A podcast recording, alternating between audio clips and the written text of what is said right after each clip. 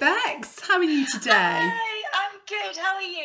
Yeah, good, thank you. So we thought we'd have a chat today about um, children and adults really not wearing these shoes and socks because for some reason it brings up re- a really like contentious issue in early years and we just wanted to chat about chat to you really today about what's really happening when children don't want to wear their shoes and socks and if they don't want to wear them why should they have to wear them so always think of yourself as as sort of an adult and if i don't want to wear my shoes i don't wear them so yeah No, and it's interesting, isn't it? Because a little boy I'm supporting at the moment, um, he he has a diagnosis of autism, and he um, really struggles with with lots of um, sensory things. So, so the, you know, the shoes for him is a big thing, and it, it so the setting that he's at are really comfortable with him not wearing his shoes, and he does go outside.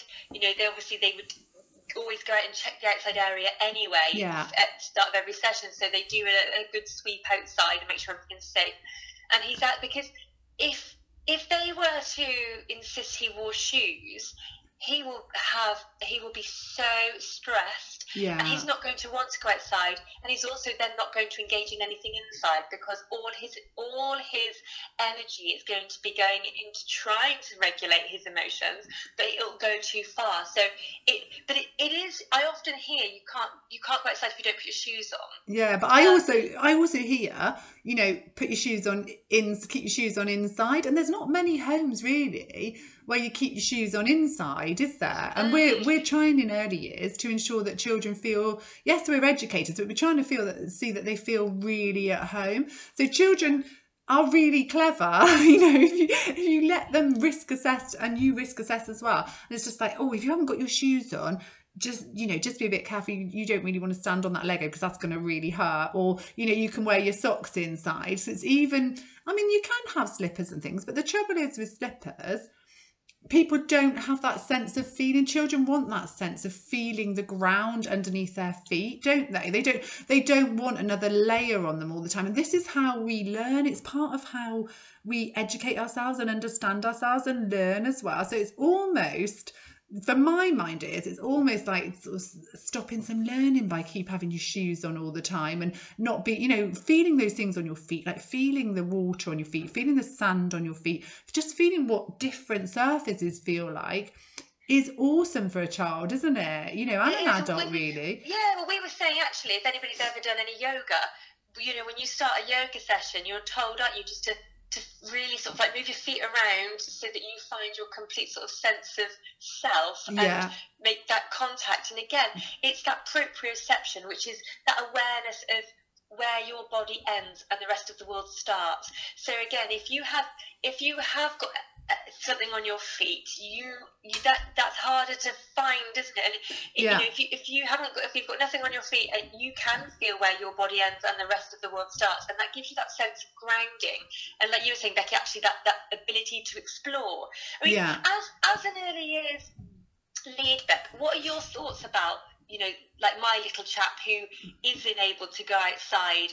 I mean, obviously he he has a diagnosis, so his you know his reaction to shoes is very strong. But you know, is the, is it okay for children if if it means they can access their environment? Is it okay for him to be outside without his shoes on? Yeah, totally. Because you just you Mm. risk assess it, don't you? I mean, and the children in in all the places where I work or train or you know where I mentor is they don't wear shoes outside. There's a big puddle, you know, if they want to, they can take their they can take their shoes and socks off. We do, we risk assess it with them and we check and we make sure that there's nothing sharp out there and we discuss it. But actually, the joy and the engagement in their play is so much deeper because again once they set, feel that sense of physical self that everything else comes along you need to know where like you said where your body starts where your body ends and you mm. need to feel that grounding. So actually it, it's crucial for all children that if they want to do that they're enabled to do it. The, the point is it's a choice because if i said to every child right now take your shoes off and you've all got to go in that puddle with nothing on your feet some of the children wouldn't like that. So that's the that's Right, the key yeah. point here. And this is what our research always tells us. It's always a choice. So Mm.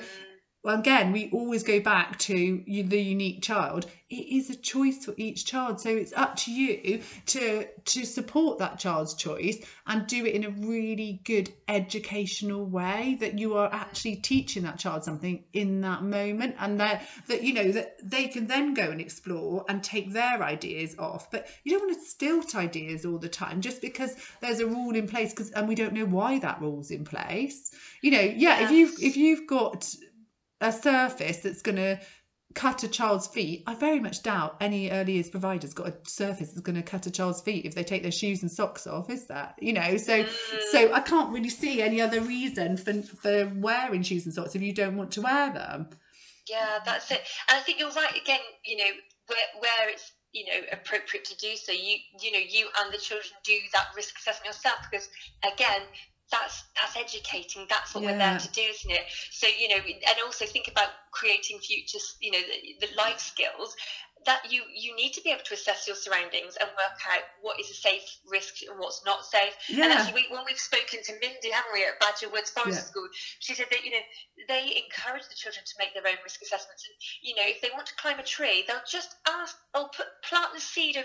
Well, you could climb this tree, but but look around you. You know, think about: is this the best tree you could climb, or are there other trees that might be safer for you to climb and explore?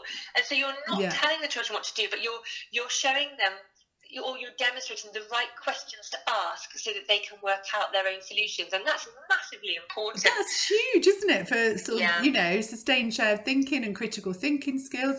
You know, if we work, we know that if we if somebody works everything out for us, we're not going to work it out for ourselves, are we? So Yeah. so again, you know, if you if you really if children can't take their shoes off outside you need to explain to them why and go through it and go okay this is what we've decided you know here this is what we're thinking you know, I know you're thinking you want to take your shoes off outside, but da, da, da, and just talk to them about it and around it. But say, you know, there might be what we could do is create a little space in the sandpit where you could take your shoes off because because that Yeah. child's going to experience so much more of the world. It's a bit like showing a child a flat picture of something, isn't it? And and Mm. expecting them to be able to know what it is, know what it tastes like, know what it feels like, know what it smells like. They can't. This is just another sense to them when they haven't got their shoes on. So so there are children that learn through that. You know, children um, from all walks of life who who learn that way. You know, and actually, it's almost like don't don't create a create a conflict where you don't need to create one either so because it- your idea isn't always right and i think we have to say that as an adult our ideas are, are not always right we're learning from the children all the time and that's a big concept for people to get their head round you know but Yeah. it's very It is, very it's- true It is. It's, it's just you know sometimes we just go along with how things have always been, don't we? Yeah. Because we because we do. It's not, and it's that's no judgment attached to that comment. That's just that's how things just happen in life. yeah Um, so sometimes it's like you know you what you might find is you might have a child like the little one I've mentioned who actually will challenge your thinking, and actually that's a real gift. That's the beauty Yeah. of the work we do, isn't it? Because the children will challenge our thinking, and actually instead of like you were saying, just going along with what we've always done because that's what we've always done, it's okay. He's finding that really difficult. What could we learn from this? What? How can we adapt? And do we really need to say that? Yeah Probably and do don't. So it just it, that that is the joy of working, you know, with children really of any age, isn't it? Because they're like you're saying, they're, they're so they're, they're all unique, and so you know you will learn those children that perhaps just present with a little, you know, something slightly Yeah. different, and then you go, okay, and that challenges the way you think. Yeah, and that and that's what it should be because we're learning and reflecting all the time. And again, Yeah. the same as getting children to sit, isn't it? The same as getting children to put their shoes on. They, Yeah. you know, when they're adults, when when they need to conform, the majority of children will go. You know, I, I'm I'm a child that wouldn't have wouldn't have worn shoes. My daughter, one of my middle daughters, not all of them, but one of my middle daughters, it's she would never ever wear wear shoes. And she loved the feeling of everything on her feet. And we'd just take some wellies with us. And you know if we were going out on a walk that was going to be prickly or whatever she'd put her wellies on or put something Yes. on. And that would work. But she does wear shoes now. She takes them off the minute she comes Yes. in. It's like she it wasn't that she was never gonna wear shoes. It's just that that's how she saw the world and that's how she viewed the world and that's how she experienced the world. So i think we've got to stop jumping ahead and thinking, well, will that child be able to do this, this, and this? It's like, but what do they want to do now, and how are they going to learn Yes. now? You know, so yeah, no, it's fascinating. Yeah, it really is, isn't it? interesting. When you start to explore it, it's just you could just keep going and going, couldn't you? Yeah, but yeah, it's ba- basically just just think. I would just always say, just think about about what why you're saying no. Yeah. Don't say no for the sake of saying no. Think about why you're saying no, and that's how we grow our continual personal, uh, sort of professional development. You know, Yeah, as well. So absolutely spot yeah, so on. lovely to speak to you today. Bex. All right, Yeah, nice to speak to you. care. Bye.